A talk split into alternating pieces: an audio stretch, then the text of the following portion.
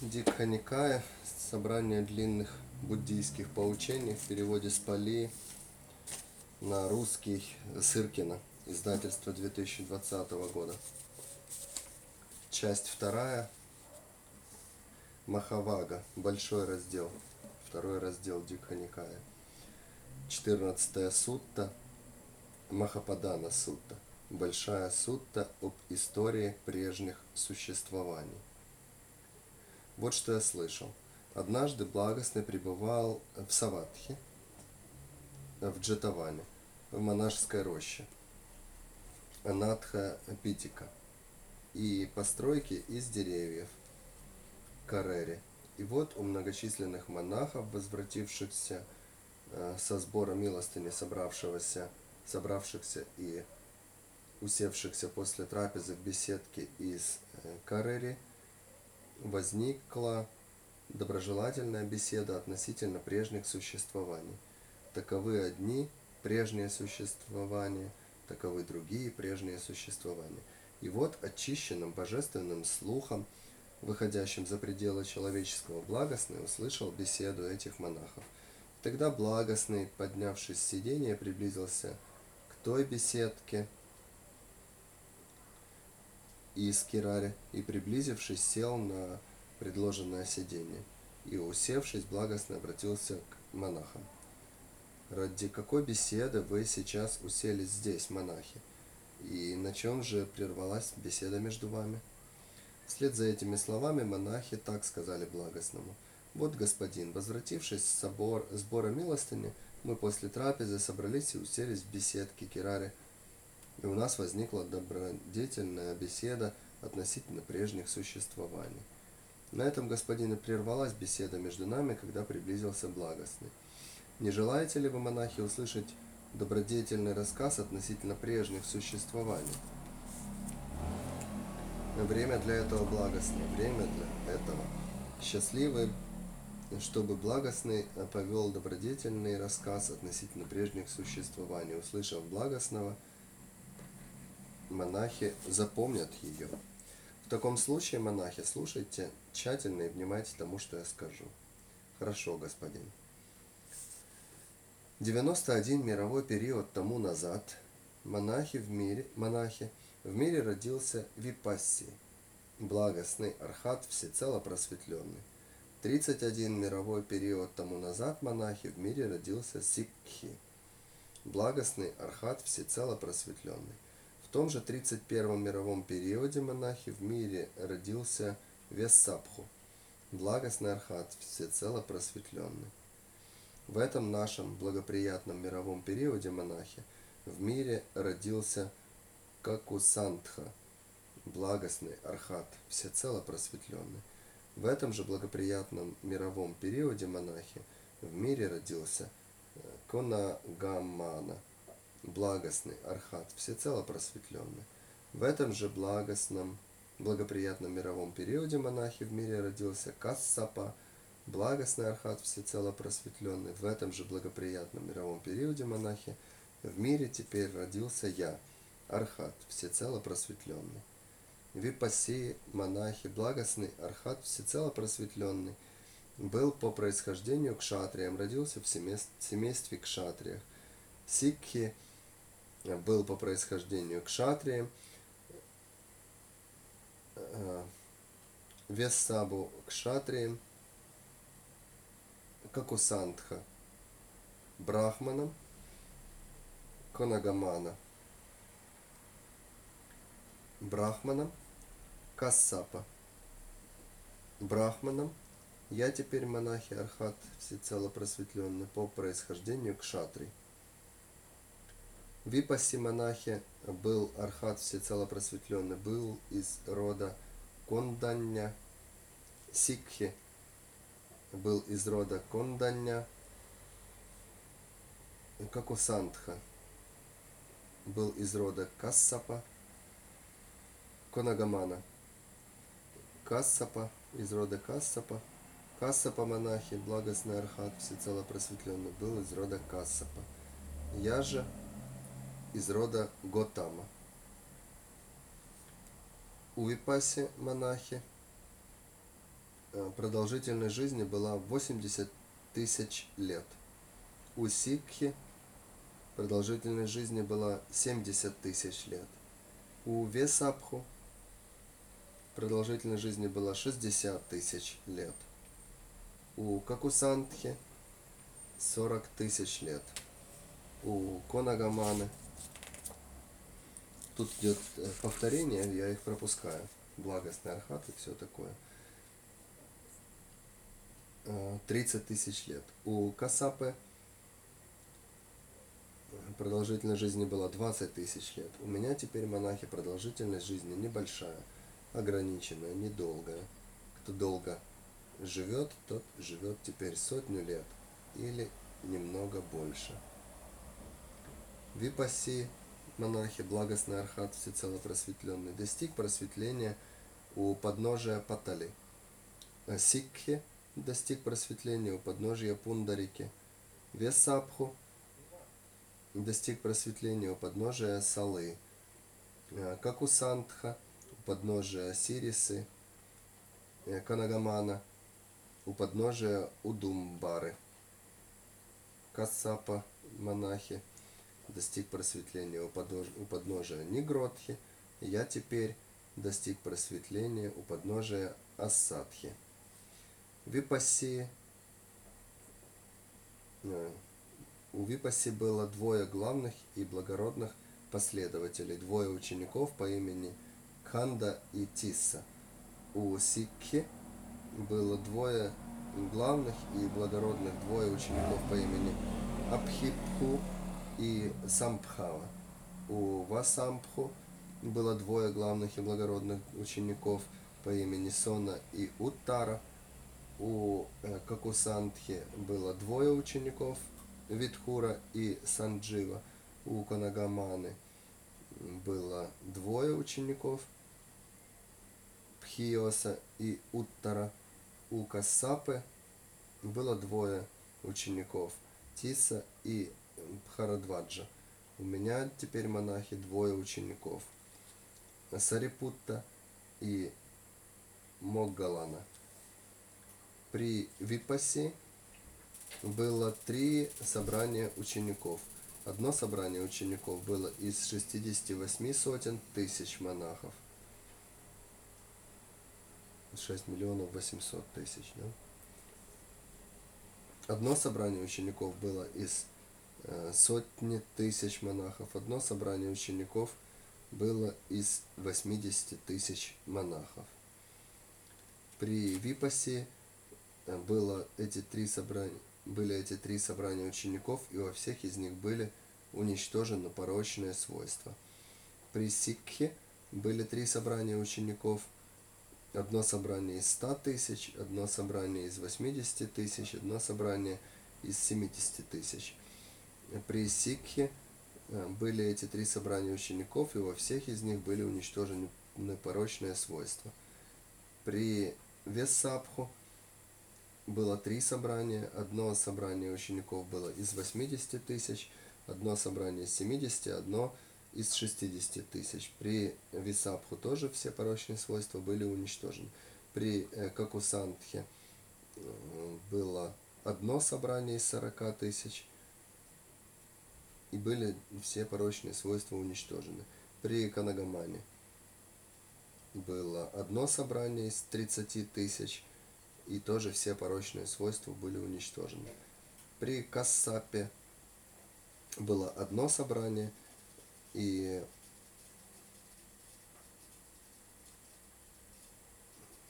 из 20 тысяч, и все свойства уничтожены были порочные. При мне теперь монахи одно собрание учеников из 12 с половиной сотен монахов. При мне теперь монахи одно это собрание учеников, и во всех из них уничтожены порочные свойства.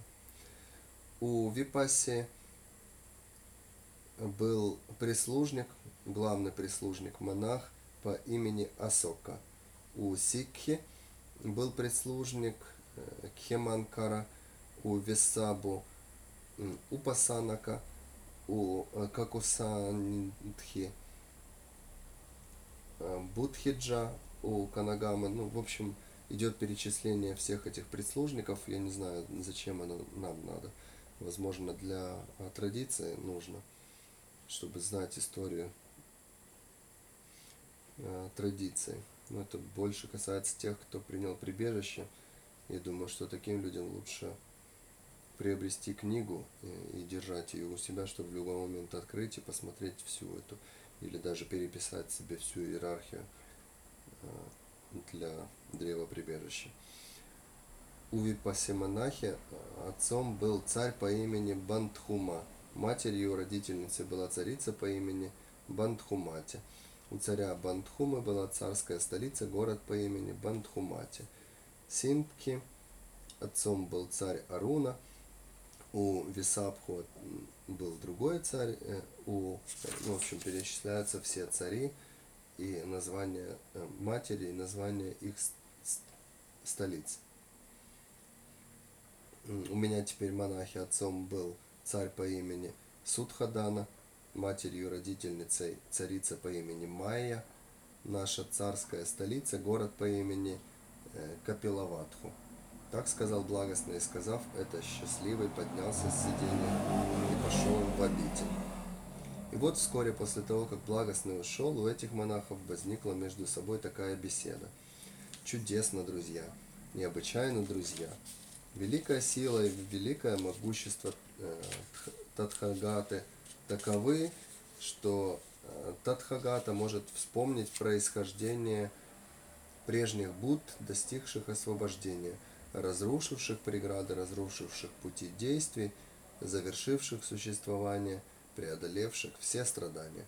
Может вспомнить их имена, может вспомнить их род, может вспомнить продолжительность их жизни, может вспомнить пары их учеников, собрание всех их учеников, говоря, эти благостные были такого-то происхождения, э, такие-то по именам, такого-то рода, такого-то права, нрава, так-то учили, так-то постигали, так-то жили, и так-то эти благостные обрели освобождение. Как же достопочтенное, сам ли это Тадхагата тщательно проник Э, в конечную истину так, что тщательно проникнув в конечную истину, Тадхагата может вспомнить происхождение прежних Будд, достигших освобождения, разрушивших преграды, разрушивших пути действий, завершивших существование, преодолевших все страдания, может вспомнить их имена, их род, продолжительность их жизни, пары их учеников и так далее. Эти благостные были такого-то происхождения, такие-то именно. Или же это божества дали знать Тадхагате об их об этих вещах, так что Тадхагата может вспомнить происхождение и все, что он перечислил. Эти благостные были такого происхождения, ну да, так. И в этом э, прервалась беседа между этими монахами. Ну, то есть суть этого абзаца огромного с многими перечислениями – в том, что это э, сам Будда вспомнил это все, или это божества ему э, сказали это все. И вот благостный, оставив вечером свое уединение, приблизился к той беседке из Керари и, приблизившись, сел на предложенное сиденье. Усевшись, благостно обратился к монахам. «Ради какой беседы вы сейчас уселись?» И э, монахи э, объяснили, что э, их интересует, вот, или это он сам помнит, или это божества ему нашептали – это сам Тадхагата монахи тщательно проник в конечную истину. Истин так, что тщательно проникнув в конечную Тадхагата может вспомнить происхождение, и опять идет это перечисление. Не желаете ли вы, монахи, слушать дальше добродетельный рассказ относительно прежних существований? А, ну, э, в общем, Будда им ответил, что это он сам все это помнит, что это не божества, а это он сам все помнит. И не желаете ли вы дальше послушать? Время для этого благостный как раз пришло. В таком случае, монахи, слушайте тщательно и внимайте тому, что я скажу. Хорошо, господин. 91 мировой период тому назад монахи в мире родился Випасати. Благостный Архат был э, по происхождению кшатрием, а, все это опять рассказывается. было у него столько-то учеников, столько-то собраний было при нем, такой-то был при нем прислужник, э, был отец и вот это. И вот монахи, Бодхисаттва Випаси, оставив существование в сонме божеств, Тусита, э, наделенный способностью самоосознания и вдумчивостью, вошел в материнское лоно. Таков был порядок вещей. Этот порядок вещей монахи таков, что когда Бодхисаттва, оставив существование в сонме божеств Тусита, входит в материнское лоно, то в мирах богов, Мары, Брахма, отшельников и брахманов, богов и людей появляется безграничное великое сияние, превосходящее божественный блеск богов. И даже в тех темных, мрачных, покрытых мраком промежуточных мирах, лишенных опоры, куда даже луна и солнце эти светила – столь великой силы, столь великого могущества не приносят света, даже там появляется безграничное великое сияние, превосходящее божественный блеск богов. И те существа, которые родились там, узнают друг друга в этом сиянии и говорят, узнают друг друга. И говорят, право же почтенное, здесь родились другие существа. И эти десять тысяч миров Вселенной дрожат, содрогаются, сотрясаются. Так в мирах появляется безграничное, великое сияние, превосходящее божественный блеск богов. Таков здесь порядок вещей. Этот порядок вещей монахи таков, что когда Бадхисатва входит в материнское лоно, четверо сыновей богов направляются для охраны в четыре стороны света, говоря, пусть никто, ни человек, ни не человек, ни кто-либо другой не причинит вреда ни этому Бадхисатве, ни матери Бадхисатвы. Таков здесь порядок вещей.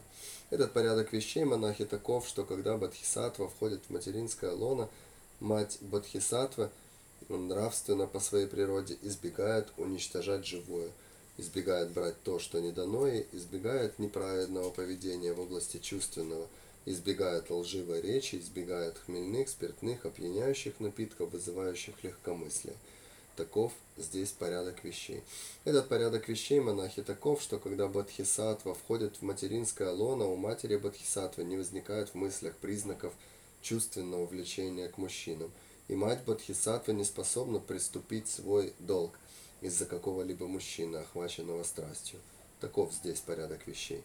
Этот порядок вещей монахи таков, что когда Бодхисаттва входит в материнское лоно, мать Бодхисаттвы обладает пятью признаками чувственности – она наслаждается, будучи наделена и снабжена пятью признаками чувственности. Таков здесь порядок вещей. Этот порядок вещей монахи, ну я не понимаю, что за пять признаков чувственности, услаждается, и будучи наделена пятью признаками чувственности. Описания нету. Этот порядок вещей монахи таков, что когда Бодхисаттва входит в материнское тело, мать Бодхисаттвы не будет подвержена никакому недугу. Мать Бодхисаттвы пребывает счастливой, здоровой телом, и мать Бодхисаттвы видит находящегося в ее лоне Бодхисаттву с телом, наделенным всеми большими и малыми частями, не знающим ущерба в жизненных способностях. Подобно тому монахе, как если драгоценный камень берил, прекрасный, благородный, всем восьмигранный, превосходно отшлифованный, Э, прозрачный, сияющий, наделенный всеми достоинствами, продета нить, синяя или оранжевая, или красная, или белая, или желтоватая нить, то человек, наделенный зрением, взяв его руку, может понять, вот драгоценный камень берил, прекрасный, благородный, восьмигранный, превосходно отшлифованный, прозрачный, сияющий, наделенный всеми достоинствами – и в него продета нить, синяя или оранжевая, или красная, или белая, или желтоватая нить. Также точно монахи, когда Бодхисаттва входит в материнское лоно, мать Бодхисаттвы не бывает подвержена никакому недугу. Мать Бодхисаттвы пребывает счастливой, здоровой телом, и мать Бодхисаттвы видит находящегося в ее лоне Бодхисаттву. Этот порядок вещей монахи таков, что на седьмой день после рождения Бодхисаттвы исполняется – срок матери Бодхисаттвы, и она рождается в сонме божеств Тусита. Таков здесь порядок вещей. Этот порядок вещей монахи таков, что в то время, как другие женщины рожают, вынашивая плод в чреве 9 или 10 месяцев, мать Бодхисаттвы рожает Бодхисаттву. Не так. Мать Бодхисаттвы рожает Бодхисаттву, лишь вынашивая его в, чре- в чреве 10 месяцев. Таков здесь порядок вещей. Этот порядок вещей монахи таков, что в то время, когда другие женщины рожают сидя или лежа, мать Бодхисаттвы рожает Бодхисаттву не так, а рожает его лишь стоя. Таков порядок вещей. Этот порядок вещей таков, что когда Бодхисаттва входит в лоно матери, то сначала его принимают боги, а потом уже люди. Этот порядок такой, что прежде чем Бодхисаттва коснется земли, четверо сыновей богов принимают его и подносят матери, говоря, «Будь довольна, божественная, у тебя родился сын великого могущества». Таков здесь порядок вещей. Этот порядок вещей таков, что когда Бодхисаттва входит в лоно матери, э, он выходит из него чистым, незапятнанным водами, незапятнанным слизью, незапятнанным кровью, незапятнанным чем-либо грязным, выходит из него непорочным, чистым. Подобно тому монахи, как если драгоценный камень завернуть в кассийскую ткань, то ни драгоценный камень не пятнает кассийскую ткань, ни кассийская ткань не пятнает драгоценный камень. А в чем причина? В чистоте обоих. Также точно монахи, когда Бодхисаттва выходит из материнского лона, он выходит из него чистым, незапятнанным водами, незапятнанным слизью. Такой порядок вещей. Этот порядок вещей монахи таков, что когда Бодхисаттва входит в лоно матери, то в воздушном пространстве появляются два потока воды. Один холодный, один горячий. С их помощью Бодхисаттва и его мать совершают омовение. Таков порядок вещей. Этот порядок вещей монахи таков, что едва родившись, Бодхисаттва твердо становится на ноги, обращает лицо к северу, проходит семь шагов, и в то время как над ним держит белый зонт, оглядывает все стороны света – и произносит могучим голосом. Я главный в мире, я старший в мире, я лучший в мире. Это последнее рождение, не будет теперь следующего существования. Таков здесь порядок вещей.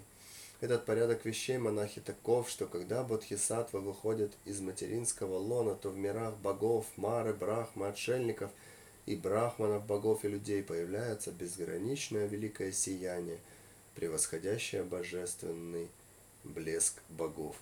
И даже в темных уголках, где солнце и луна не достигают свет свой, туда проникает он. И те существа, которые родились там, узнают друг друга в этом сиянии и говорят, право же почтенно, здесь родились другие существа. И эти десять тысяч миров Вселенной дрожат, содрогаются, сотрясаются. Так в мирах появляется безграничное великое сияние, превосходящее божественный блеск богов. Таков здесь порядок вещей. И вот монахи, когда родился царевич Випасей, то царю Банхуме сообщили, у тебя божественный родился сын, пусть божественный посмотрит на него. И когда монахи царь Бандхума увидел царевича Випаси, то, увидев, послал к брахманам порицателям и сказал так, пусть почтенные брахманы, порицатели посмотрят на царевича. И когда монахи брахманы порицатели увидели царевича Випаси, то увидев, так сказали царю Бандхуме, Будь доволен, божественный, у тебя, божественный, родился сын великого могущества – Счастье тебе, великий царь, что в твоем семействе родился подобный сын. Ведь этот царевич божественный наделен тридцатью двумя знаками великого человека, у наделенного которыми великого человека бывают два пути и не более. Если он обитает в доме, то становится царем, владыкой мира, добродетельным царем, добродетельны, э, правящими четырьмя сторонами света победоносным, оставившим стране безопасность, наделенным семью сокровищами. Это, эти его семь сокровищ, колесо сокровища, слон сокровища, конь, драгоценности, женщина, домоправитель и наставник. В-седьмых. И у него есть больше тысячи сыновей, героев могучего сложения, э, повергающих вражеское войско. Он занимает эту землю, ограниченную океаном, покорив ее на пал, не палкой, не мечом, но одной лишь добродетели. Если же он, оставив дом, странствует бездомным, то становится архатом, всецело просветленным, снимающим покров с мира. Каким же божественный наделен этот царевич тридцатью двумя знаками великого человека, у которыми великого человека бывают два пути и не более. Если он обитает в доме, то становится царем. Ну, все то же самое перечислено. А у этого царевича божественный ноги имеют хорошую опору. То, что у этого царевича божественные ноги имеют хорошую опору, является у него великого человека знаком великого человека. У этого царевича божественной внизу на ступнях видны знаки в виде колес с тысячами спиц, э, с ободьями, со ступицами, завершенными во всех частях. То, что у этого царевича божественной внизу на ступнях видны знаки в виде колес, это знак великого человека. У этого царевича божественной выступающие пятки. У этого царевича длинные пальцы – у этого царевича мягкие руки и ноги и нежные. У этого царевича словно с сетью между пальцами, ноги и руки, словно с сетью между пальцами, то есть с перепонками. У этого царевича божественные высоко расположенные лодыжки – у этого царевича божественные ноги, как у антилопы.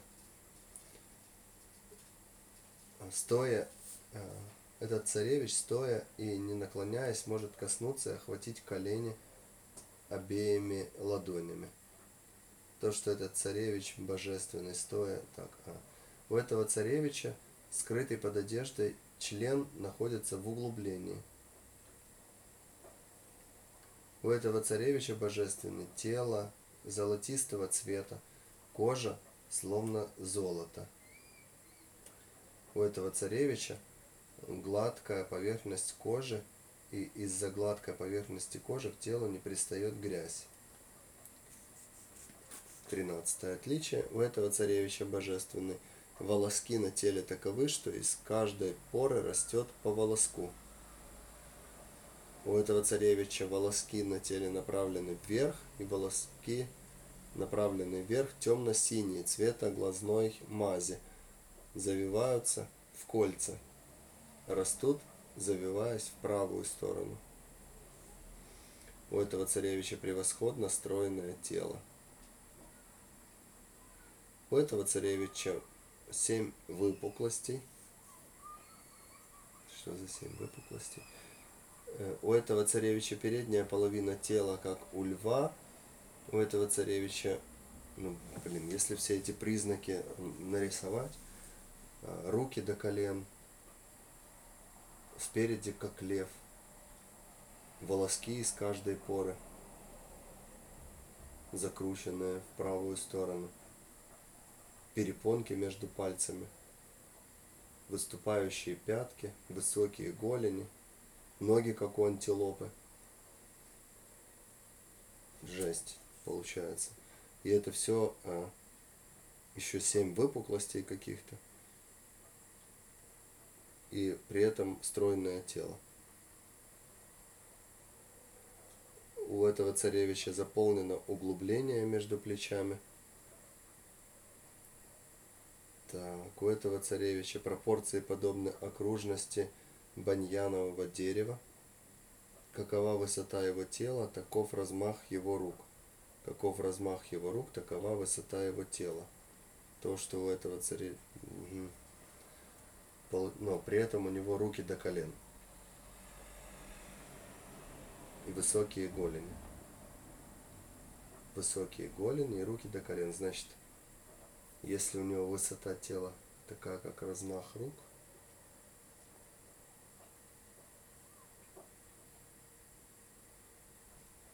Ну да, он длинный получается. Это нормально все. Питодошный. Так.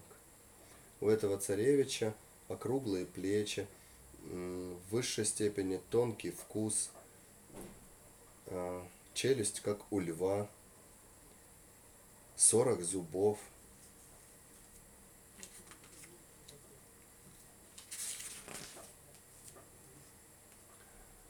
а, ровные зубы, плотно посаженные зубы, белые зубы, большой язык, превосходно звучащий голос, как у каравики, темно-синие глаза, ресницы, как у коровы. Между бровями растут белые волоски, подобные мягкой хлопковой ткани. На голове сверху выпуклость. Наделен этими... А, итак, этот царевич э, божественный наделен этими 32 знаками великого человека. У наделенного э, которыми великого человека бывает два пути и не более. И опять перечислены эти два пути царем или э, монахом. И вот монахи царь Бандхума наделил брахманов э, прорицателей безупречными одеждами и исполнил все их желания. И вот монахи царь Бандхума представил нянек царевичу Випаси одно, одни давать ему грудь, другие омывали его, давали ему грудь третьи носили, четвертые держали на коленях.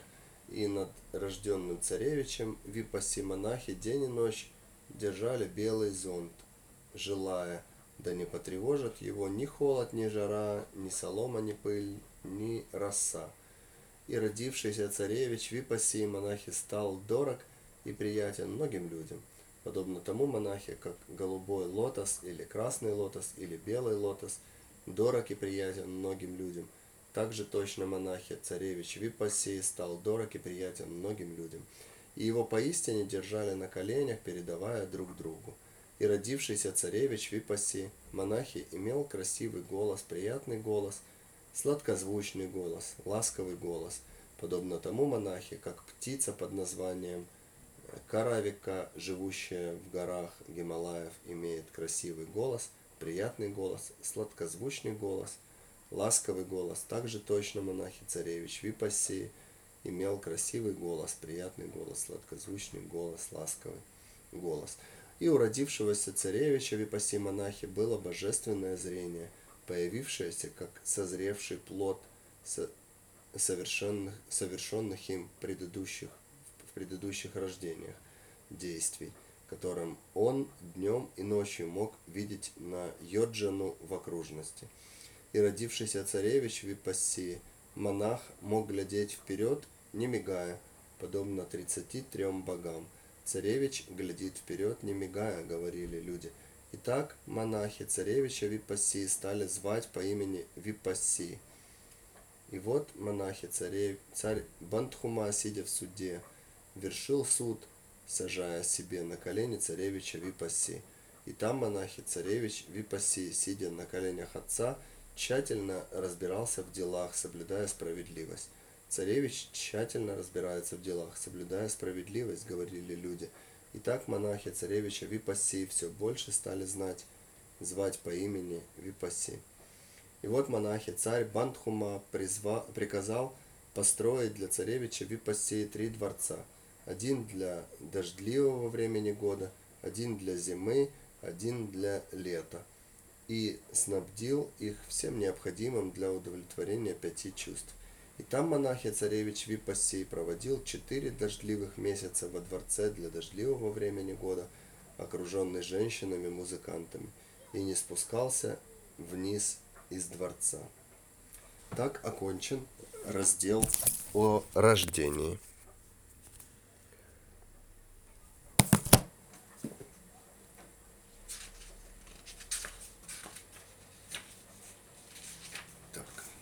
Давайте я следующее чтение сделаю другим.